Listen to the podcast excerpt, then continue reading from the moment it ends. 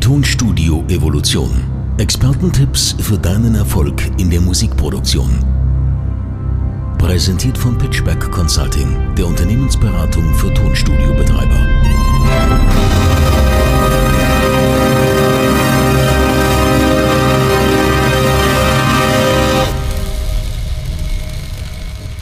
Ja, hallo ihr Lieben, welcome back zu einer weiteren Episode.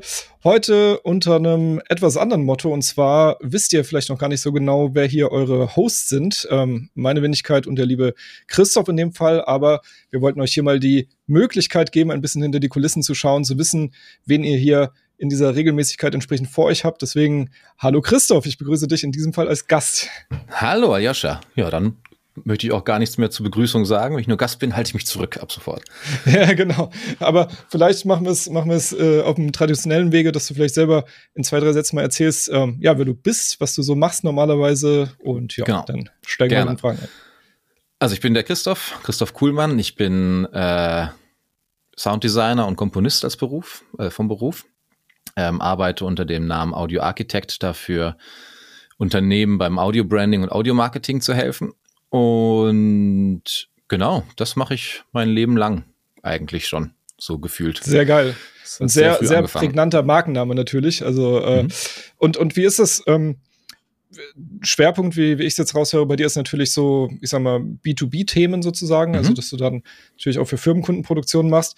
Was mir bei dir aufgefallen ist, oder für die Zuhörer, wenn sie mal auf deiner Facebook-Seite sind, wo man da hin und wieder ähm, coole Arbeiten von dir hören kann, dass du sehr, sehr maßgeschneiderte Arbeiten machst. Ja, mhm. und ähm, natürlich immer so ein bisschen schaust, ähm, dass es zur entsprechenden Marke passt oder zu der Firma. Wie ist da, wie ist da deine Zeitgewichtung? Also wie viel Recherche betreibst du quasi, ich sag mal, über die Marke, machst dir Gedanken, wer sind denn die Kunden, wie möchte ich die Marke repräsentieren und wie viel Zeit in Prozent sozusagen, grob, falls man so sagen kann, geht dann in die tatsächliche Umsetzung, in die Produktion? Das würde mich mal sehr interessieren. Mhm. Das kommt ehrlich gesagt ganz darauf an, äh, wie viel Zeit das Unternehmen, also meine Kunde mir gibt. Weil manchmal mhm. ist das wirklich, wir brauchen jetzt sofort was. Äh, und fang jetzt an und liefer es uns auch jetzt eigentlich. Und ähm, nee, also es kommt wirklich darauf an, wie viel Zeit ich im Voraus habe und wie viel, ähm, wie viel auch gebrieft wird von dem Unternehmen. Also manchmal haben die echt konkrete Vorstellungen und sagen, guck mal hier, wir haben ja auch so einen Temp-Track, ähm, so möchten wir es eigentlich haben, nur halt exklusiver.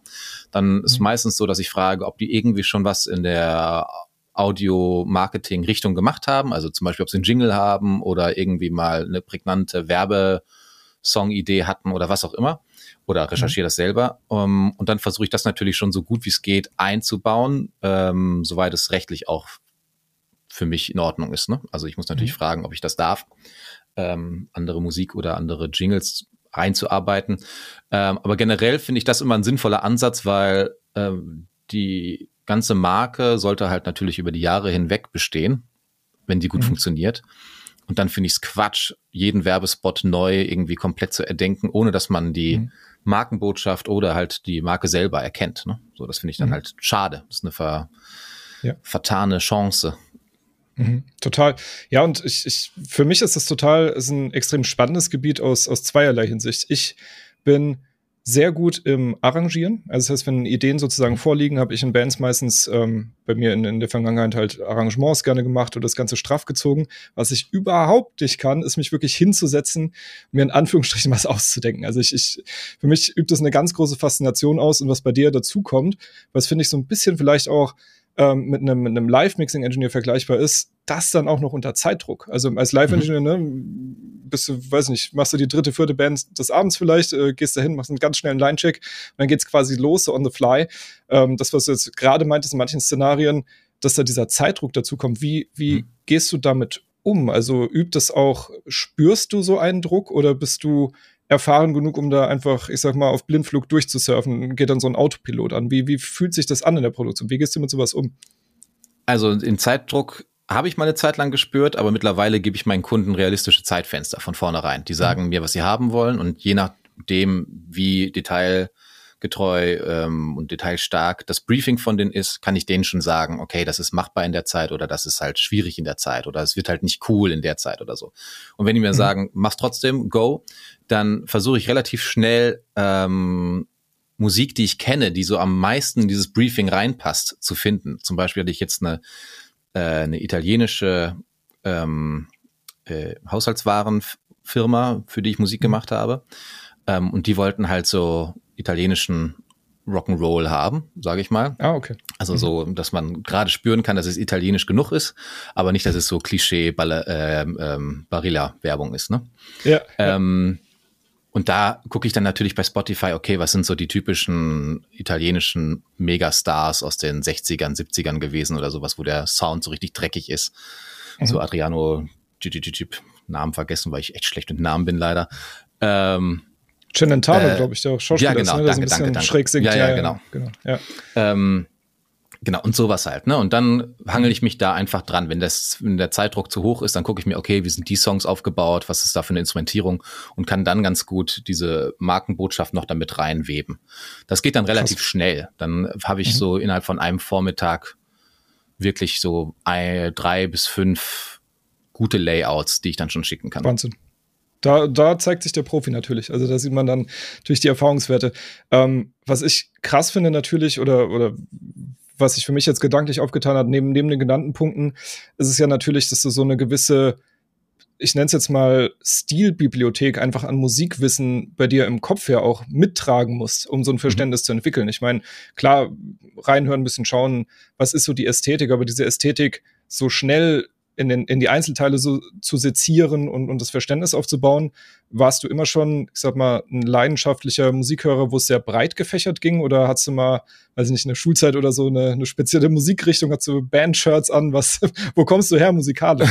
Wie, wie hat sich das ich? Ich glaube, man sagt ja immer, die musikalische Prägung beginnt schon so im Mutterbauch. Ne? Und ich kann mir mhm. vorstellen, dass das bei mir auch stimmt. Also meine Eltern haben ähm, echt fiesen deutschen Schlager und äh, sowas früher gehört, ne? Also in den okay. 60er, früh 70er Jahren, so ja. Milva und meine Oma natürlich auch noch die Flippers und all sowas, ne? Und äh, volkstümliche Hitparade. Deswegen kannte ich den Bereich schon und musste ihn danach nicht nochmal für mich anpacken.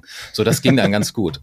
So in meiner eigenen Schulzeit habe ich sehr schnell mit, äh, natürlich erstmal mit der normalen Chartsmusik angefangen. Dann hatte mhm. ich irgendwann mal so einen krassen 50er Jahre Rock'n'Roll äh, Zeitraum, den ich über oh, cool. zwei Jahre gefeiert habe. Also richtig so die ganzen Rock'n'Roll-Klassiker. Hab ja auch, bin ja auch selber Gitarrist, deswegen habe ich Chuck Berry geliebt und aber auch mhm. Jamie Lee Lewis am, ähm, äh, am Piano und sowas. Das war dann schon krass. Ähm, und da habe ich sehr viel Rock'n'Roll gehört und dann irgendwann habe ich mich dann auch mal für orchestrale Sachen interessiert, wenn die Filmmusik mich gepackt hat. Und ähm, zum Beispiel Zurück in die Zukunft ist immer noch einer meiner Lieblings- oh, okay ähm, Soundtracks und den Film habe ich früher auch sehr oft geguckt. Mhm. Ähm, okay. Genau, und so bin ich dann immer mal wieder, da wo mich was fasziniert hat oder wo ich was cool fand, da höre ich mich auch echt gerne rein. Also habe eine viel, viel Zeit in, in mit Hip-Hop verbracht, aber auch mhm. sehr viel mit Metal, sehr, sehr, sehr viel mit Metal, gerade progressiver Metal. Mhm. Und wenn man sich dann so ein bisschen mit äh, offenen Ohren und Augen die ganzen Stilrichtungen anschaut und anhört, dann kriegt man ja auch mit, wo die sich dann inspiriert haben dran. Und dann guckt man, guckt man da mal rein und überlegt, wie viel kann ich davon mitnehmen oder interessiert mich das dann schon gar nicht mehr, sondern ich finde das cool, wie er sich davon ja. inspiriert haben lässt und daran grabe ich dann ab.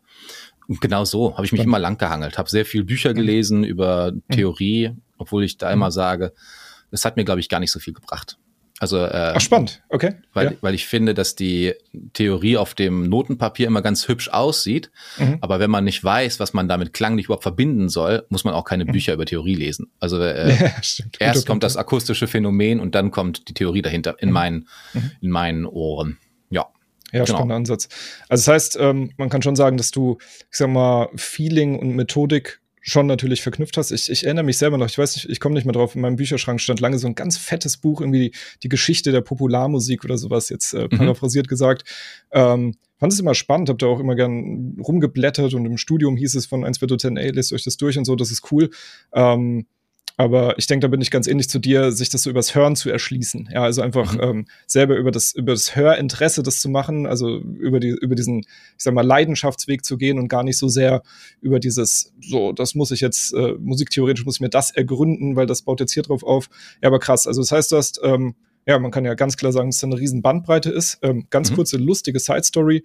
Jerry Lee Lewis, ähm, der Drummer, der Great Balls of Fire gespielt hat, mit dessen Sohn äh, habe ich eine Platte produziert. Das ist nämlich der Ach. Schlagzeuger von Terror, also von so einer der, ich sag mal, angesagtesten Hardcore-Punk-Bands, so eigentlich weltweit, die kommen aus den USA.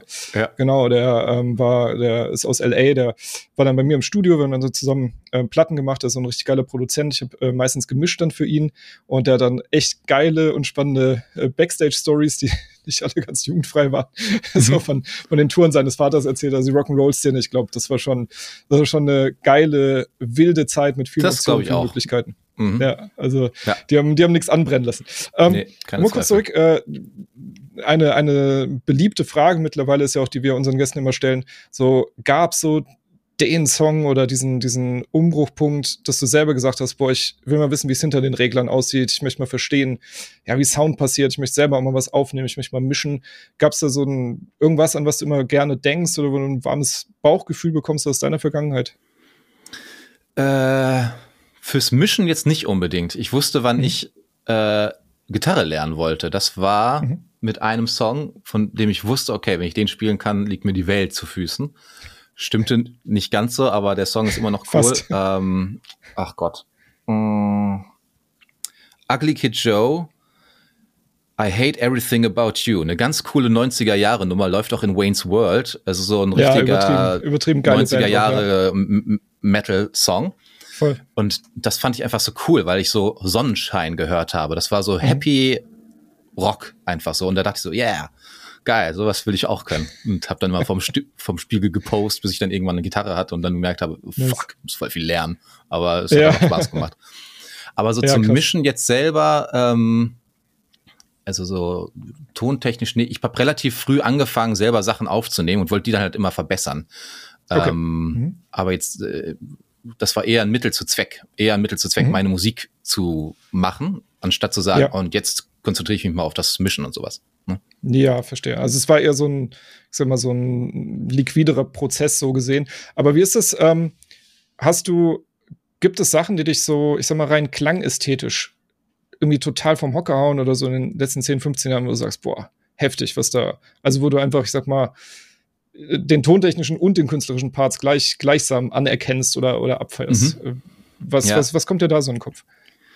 Äh, da kommen mir zwei Sachen in den Kopf, nämlich einmal das ähm, Seeds of Love Album von Tears for Fears, mhm. ähm, was ja schon ewig alt ist und das ist mhm. auch, es war ja so ein Twist dieses Album, weil die ja von ihrer elektronischen Schiene so ein bisschen in die ähm, handgemachte Musik da reingegangen ja. sind und das klingt einfach so fett und super produziert und klingt einfach so, oh, man möchte sich da so reinlegen. Und das gleiche hatte ich mit ähm, Porcupine, Porcupine Tree, das In Absentia-Album.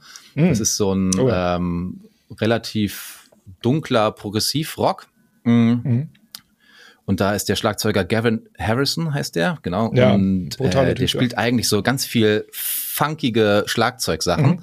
Und da auf dem mhm. Album gibt es so einen ganz, ganz geilen Snare-Sound, der wirklich so wie im Pack einfach klingt, so ein richtig ja. aggressiver ja. Pack. So auf, aber so richtig bandbreitig und alles vorhanden. Mhm.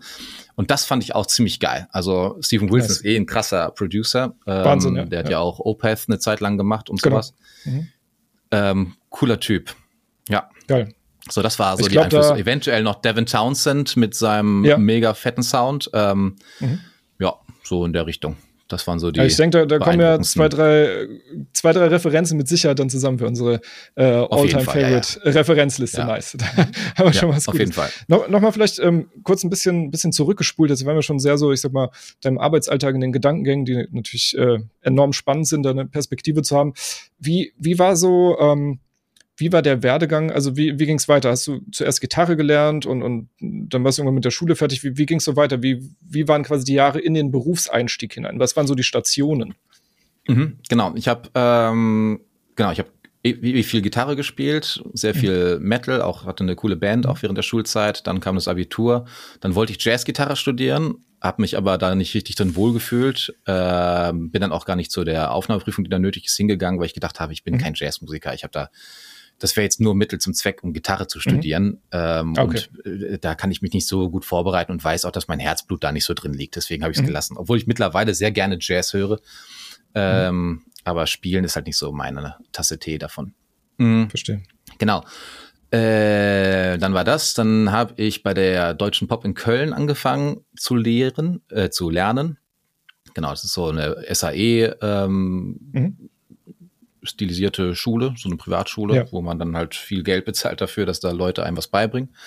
Genau. Ähm, genau. Das fand ich deswegen ganz cool, weil ich nicht unbedingt die Inhalte alle mega stark fand, so. Also vieles davon habe ich schon gehört, so gerade Musiktheorie und sowas, da konnten die mir nichts Neues erzählen. Tontechnik, gut, heute gibt's YouTube, würde ich behaupten. Mal ein bisschen polemisch gesagt. ähm, aber äh, was ich cool fand da, und das habe ich da wirklich gelernt, ist Kontakte knüpfen. So, das konnte man mhm. da sehr, sehr gut und äh, gerade so mit anderen Musikern zusammenarbeiten und gucken, wie die so ticken und im Studio mhm. zusammen mhm. funktionieren.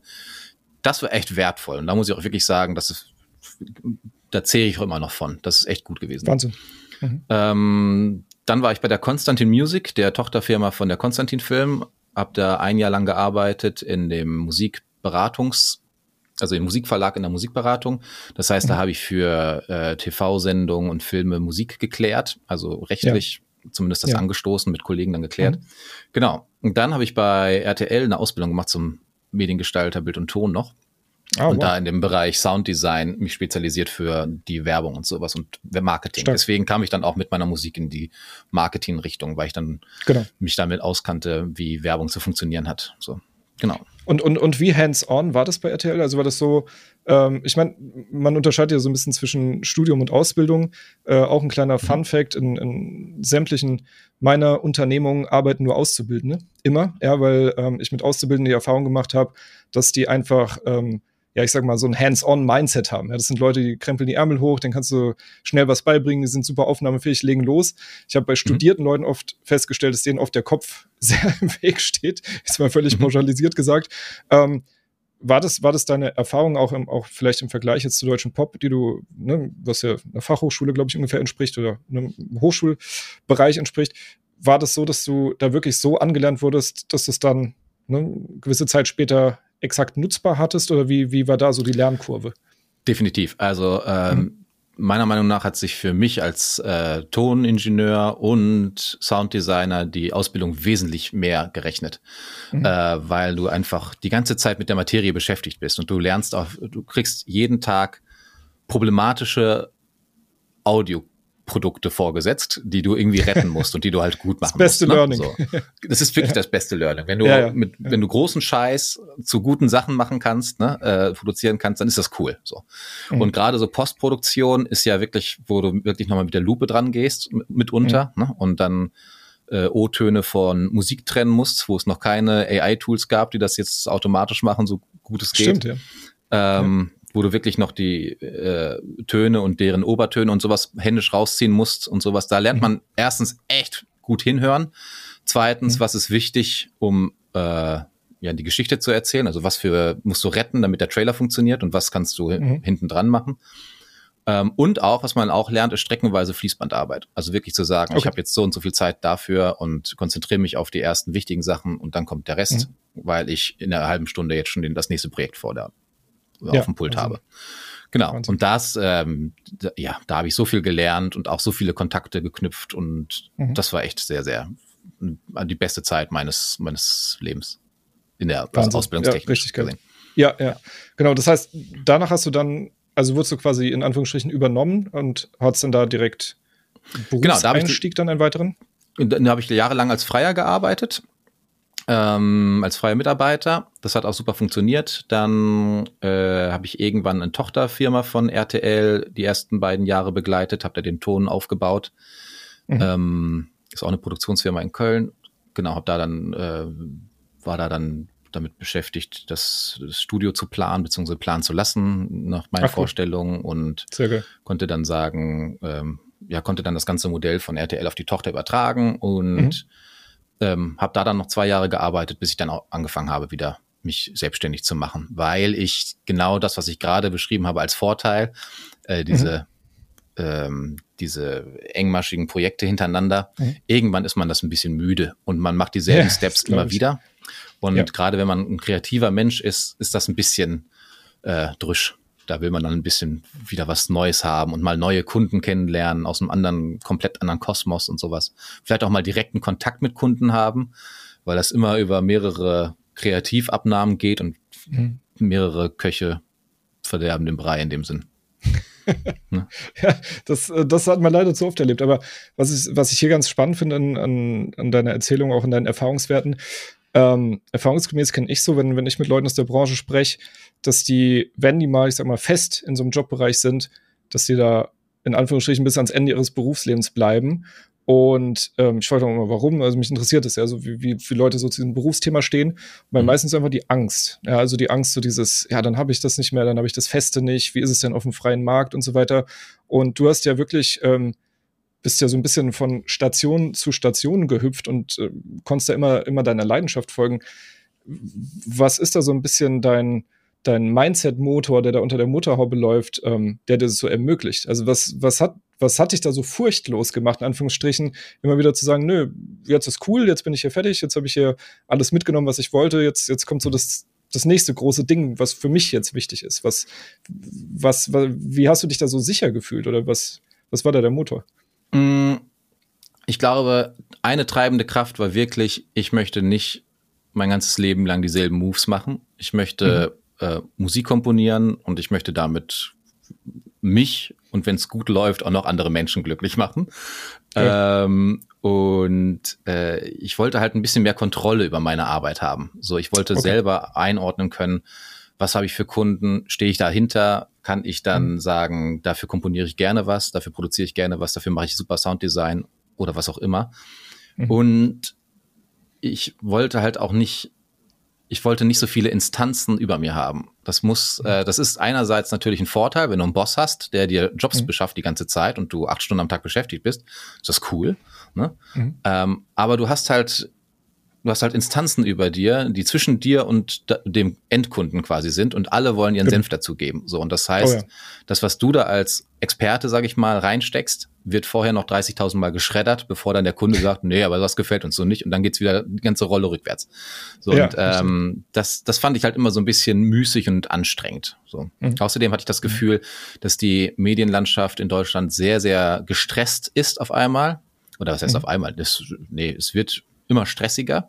Mhm. Ähm, und es wurden auch viele Trends verschlafen und werden jetzt gerade erst wieder eingeholt, wie zum Beispiel Video okay. on Demand und sowas. Ne? So und ähm, ja, spannend. Das mhm. fand ich halt immer so ein bisschen problematisch, weil alle wollten sein wie Netflix, aber wenn man mal was gemacht hat wie Netflix, sagten alle, nee, nee, das, das verstehen ja unsere Kunden gar nicht, das wollen wir nicht. Und das ist dann halt, das, das fand ich halt immer so ein bisschen, ja. man durfte nichts wagen. Und das fand ich ein bisschen schade, ja. so auf Dauer. Okay, das heißt, du wolltest du wolltest das Steuerrad sozusagen selbst in die Hand nehmen und mhm.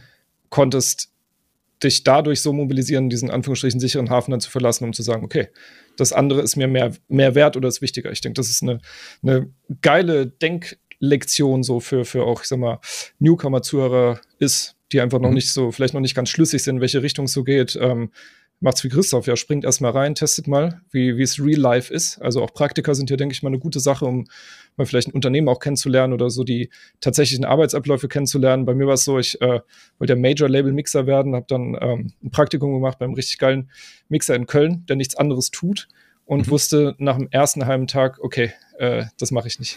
Auf gar keinen okay. Fall. Ja, weil das war Hardcore, Hardcore Fließband. Äh, das waren ich glaube, 120 Revisionsrunden habe ich live erlebt, ähm, mit dann irgendwie einer mehrerenmonatigen Verzögerung, wo auch der Mix von Null an aufgerollt werden musste, weil ein Bandmember im, im Urlaub war von, wie gesagt, von großen Major-Bands.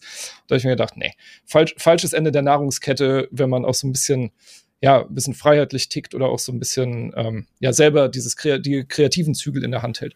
Ähm, mhm. Gibt es denn, ähm, um mal vielleicht ein bisschen aufs Technische zu kommen, gibt es so ein, ja, so ein Standard-Toolset oder so oder, oder bestimmte ähm, ja, ich sag mal, Software-Geschichten oder so, auf die du immer wieder zurückgreifst, wo du sagst, ey, das ist sowieso mein, mein Kernwerkzeugkasten, mit dem lege ich erstmal los, dann kann ich es noch verfeinern. Würdest du da irgendwas empfehlen können oder ist deine Erfahrung berichten?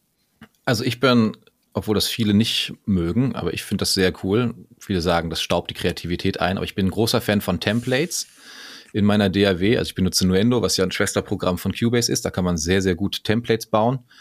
Ähm, und wenn man gerade so eine Vorstellung hat von dem, was man gerade produzieren will, ist ein Template einfach total der Timesaver. So, ne? Du weißt, mhm. welche Instrumente du geladen hast und kannst sie sofort benutzen und alles einspielen. Mhm. Und das ist dann echt gut. Ähm, so an Plugins bin ich eigentlich sehr mittlerweile, muss ich dazu sagen, sehr, sehr, sehr, sehr downgesized. Also ich ja. habe sehr, sehr viel gelöscht in den letzten Zeiten. Ich benutze Kontakt natürlich, aber eigentlich nur als Sample-Schleuder. Ich habe noch nie mehr gemacht, als darin andere, ja, andere Plugins reinzuladen, mhm. weil ich die Struktur nicht so geil finde. Da benutze ich gerade Halien sehr gerne, wenn ich selber mal Sounddesign machen möchte. Das ist von äh, Steinberg selber. Das mhm. funktioniert einfach sehr gut mit den, mit den, ja, zwischen Cubase und Hylian. Das ist einfach super mhm. zusammen programmiert. Das funktioniert klasse und hat sehr, sehr geile mhm. Funktionen, wenn man Sounddesign machen möchte. Das funktioniert einfach klasse. Mhm.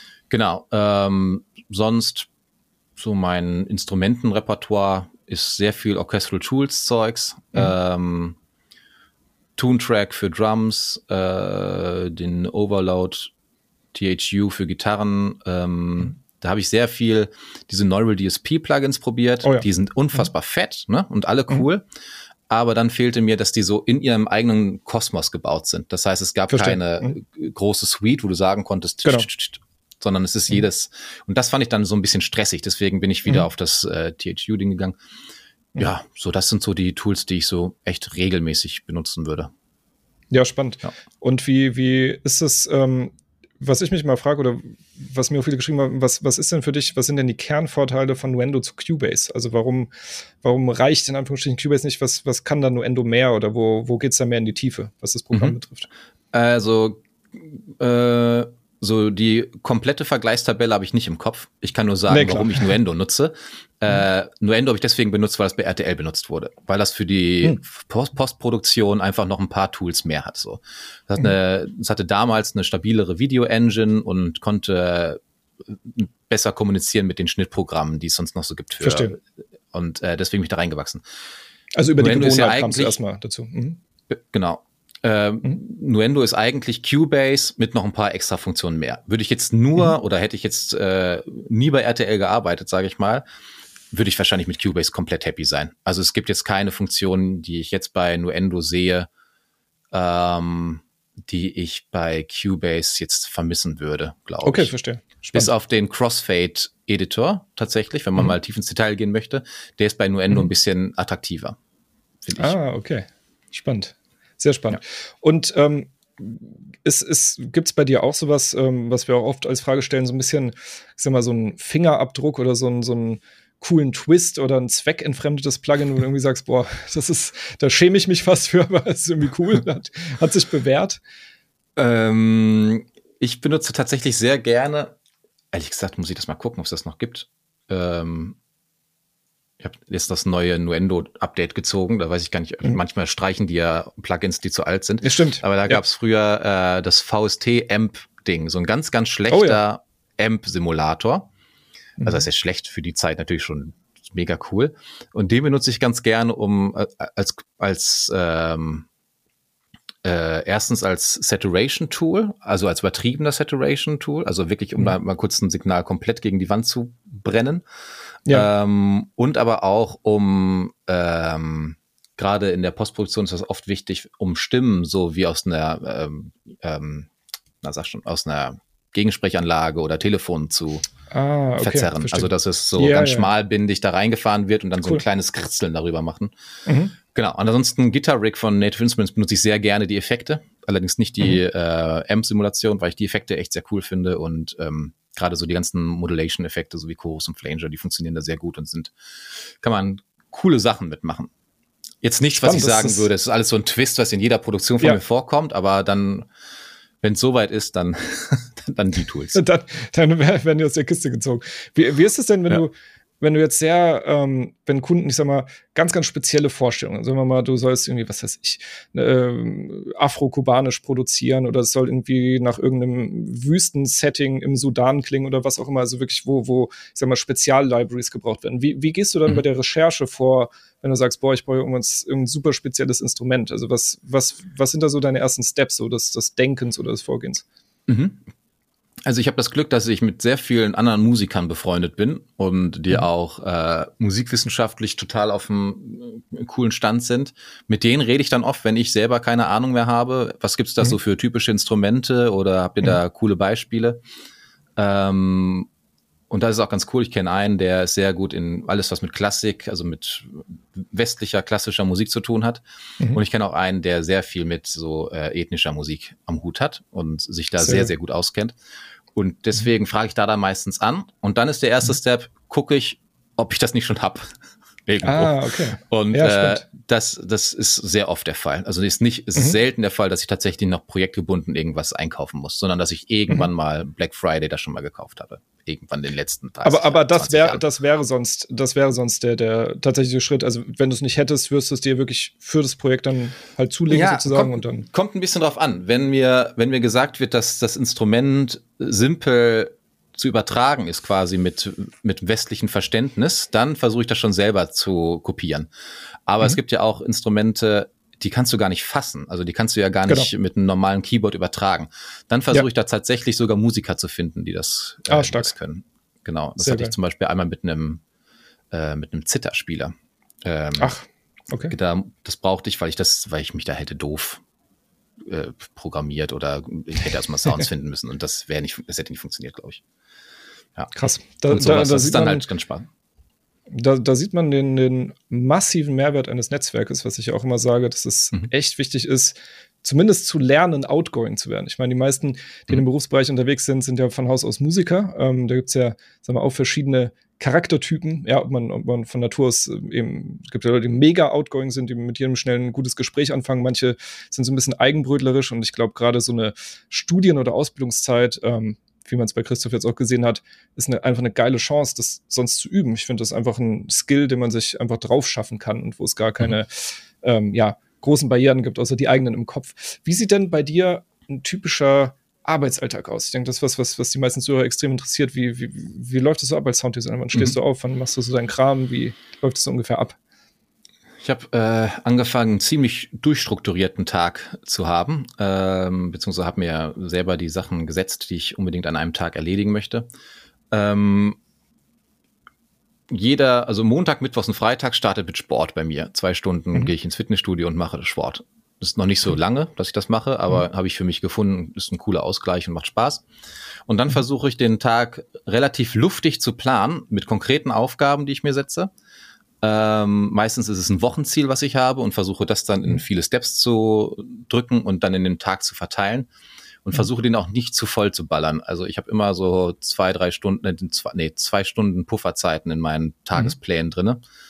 Ähm, weil ich glaube, wir hatten es sogar schon mal mit einem anderen, äh, in einer anderen Folge. Es geht was schief, ne? Irgendwas passiert. Ja, auf jeden es, Fall. es wird, der, zu 100 Prozent. Es, wird ein, Anruf kommen, der dich rausbringt. Ja. Es wird, mhm. äh, keine Ahnung, du musst doch noch mal einkaufen oder irgendwas. Es wird irgendwas passieren. Genau. Und diese Pufferzeiten, wenn ich sie mir denn dann äh, quasi erarbeitet habe, in Anführungszeichen, mache ich dann voll mit, ähm, mit privaten Mehrwert. Also mal wieder ein cooles Buch lesen oder, mhm. keine Ahnung, mal runterkommen und okay. was zocken oder irgendwie sowas. Ne? Also, ja. ja. Aber ich stehe um sieben okay. auf und höre um mhm. sieben auf zu arbeiten. Also ich mache zwölf Stunden eigentlich dann mhm. Programm mit, wie gesagt, mit vielen Zeitfenstern, wo ich sagen kann, mhm. ähm, jetzt ist mal wieder Zeit für mich. Und ich habe meine ganzen Arbeitsblöcke mit dem Pomodoro-Prinzip ähm, mhm. strukturiert, weil ich das mhm. ziemlich cool finde, weil ich weiß, ich werde abgelenkt von mir ja. selber, weil ich, ähm, weil ich einfach nicht so gut meine Konzentration halten kann auf Strecke. Und ja. dieses Pomodoro-Prinzip, das habe ich mir, ich habe so ein Stream Deck, da habe ich mir so einen Pomodoro-Wecker quasi eingestellt und das funktioniert super für mich. Dann weiß ich, okay. In was für Zeitfenster machst du das? Ja, das Typische ist ja 25 Minuten Arbeit, dann genau. fünf Minuten Pause und dann mhm. nochmal und das Ganze viermal und dann ist eine halbe Stunde Pause und das funktioniert ja. für mich sehr gut. Dann weiß ich, dass ich ja, cool. effektiv zwei Stunden gearbeitet habe irgendwie. Ne? Mhm. Nicht ganz zwei, aber Stunde, Stunde 40. Ähm, mhm.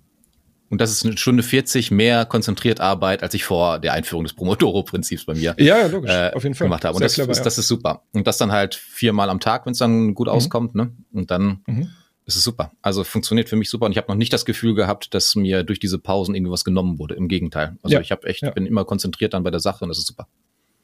Super, super starker Tipp. Also sollte man sich auf jeden Fall ähm, ja, rausnotieren und mal für einen eigenen Arbeitsalltag testen.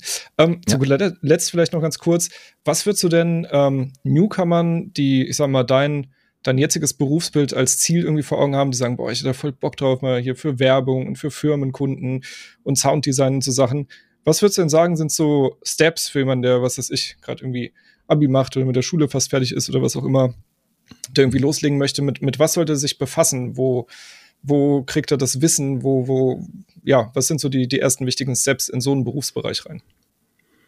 Also ich würde behaupten, vor dem Abi sollte man sich schon, äh, sollte man schon Bock auf Tontechnik haben und äh, mhm. das ganze Dings da, um das ganze Berufsfeld ähm. Und sich damit schon beschäftigt haben, weil äh, meistens ist es so, wenn man irgendwo lernen möchte, das weißt du ja selber, du hast ja auch viele Praktika gemacht, du musst schon was vorweisen können, ne? Also du musst mhm. irgendwie schon zumindest Liebe und ein Gespür dafür vorweisen können, bevor du überhaupt sagen, ja, ja, klar, kannst du hier hinsetzen. Ja, total. So. Ähm, das schon. Ich würde sagen, am Anfang das Mindeste, was du haben musst, ist eine coole DAW, mit der du zurechtkommst. Da mhm. würde ich tatsächlich heutzutage gucken. Da gibt's echt sehr, sehr günstige Einsteigermodelle, mhm. die viel mehr können als das, was ich damals in den vollen Versionen gekonnt habe. Ja, stimmt. Ähm, ähm, und da dann wirklich schauen, welche DAW passt zu mir, ob es elektronische mhm. Musik ist oder ob ich mehr Live-Musik machen mhm. möchte mhm. oder keine Ahnung. Ähm, dann gibt es unfassbar viele Instrumente, die man for free haben kann. Ich glaube sogar Native Instruments hat auch mittlerweile ein Komplettpaket äh, for free mit abgespeckten ah, Versionen. Ja. Super mhm. cool und kannst du sehr viel Musik mitmachen. Mhm. Ja, und dann ähm, tatsächlich gucken, wer bietet denn das an, was ich machen möchte. So, wer bietet das mhm. an und einfach mal anschreiben und sagen, hey, ich mhm. hätte Bock darauf, das zu tun, was muss ich machen? Ich habe damals ja. sogar meine Lieblingskünstler angeschrieben, ob die nicht Bock hätten, dass ich bei den Gitarre aushelfe. Ja, geil. Haben natürlich nicht gemacht, also. aber äh, aber äh, zumindest das mal so einfach mal auszu äh, ja. Die Fühler mal auszustrecken und zu sagen, okay, hier müsste ich mal anklopfen. Vielleicht kann ich ja da mal mhm. bleiben. Ne? So eine konkrete ja, Vorstellung finde ich schon wichtig. Und mhm. dann zu sagen, ey, okay, die machen das. Das sind die geilsten. Und bei denen melde ich mich als erstes. Spannend. So. Ja, aber auch wieder eine sehr, eine sehr strukturierte und, und sehr zielgerichte Art, Art und Weise. Ne? Also, dass man nicht einfach da vor sich, äh, ähm, ja, hingammelt im Zimmer sitzt und YouTube irgendwie schaut und versucht hier und da so einen Fetzen abzubekommen, sondern, wie du richtig sagst, erstmal zu schauen, wer sind denn so die Player quasi in dem, in dem Bereich, ja. wo ich jetzt hin möchte. Sehr, sehr, sehr sehr spannender Ansatz, ja. Das ist total wichtig, finde ich, weil wenn du ein Ziel hast, dann machst du es halt, dann machst du deine ganze Arbeit, die du bis zum Erreichen des Ziels hast, halt nicht planlos, ne? So, dann kannst du Richtig. ja, du kannst, wenn du ein Ziel hast, kannst du YouTube-Videos gucken, weil dann weißt mhm. du ja, welche YouTube-Videos du dir anschauen musst, ne? Sondern genau. um dieses Ziel zu erreichen. Und das ist ja viel geiler, als einfach nur random auf dem Klo TikTok durchzuscrollen, um zu gucken, was bleibt denn da am Wissen hängen, so, ne? Und, Exakt ähm, so. Ja. Ähm, genau. Deswegen Ziel setzen und das dann einfach erreichen. Auch beim Mixen ist es ja auch genauso oder beim Komponieren. Sonst macht man sich ja bekloppt mit allen Möglichkeiten, die man hat. Ja, das sind zu viele. Es sind, ja. sind sonst zu viele Variablen. Ja, geil, Christoph, ich äh, bedanke mich ganz herzlich, dass wir mal äh, dein Brain ein bisschen, ähm, ja, da hinter die Vorhänge mal schauen durften und dass du uns mal ein bisschen deinen Arbeitsalltag mitgenommen hast. Ähm, ja, richtig nice. Hat, hat mal Bock gemacht, das mal dir ein bisschen zu drehen, sozusagen, das Spielrad. ja, richtig vielen Dank, cool. war auch cool. Hat mir Spaß gemacht. Super nice. Ja, und wenn du äh, für dein eigenes Studio, ähm, ja, was erreichen möchtest und wirtschaftlich da Bock hast, loszulegen, ob das ja ein stabiler Nebenberuf oder ob das richtig im Hauptberuf ist, ist, melde dich einfach auf www.pitchbackconsulting.de für ein kostenloses Erstgespräch mit mir und meinem Team und dann können wir uns das Ganze gerne mal für dich anschauen, wie das läuft. Wir sehen uns in der nächsten Episode. Lasst es euch gut gehen. Bis ganz bald. Tschüss. Ciao.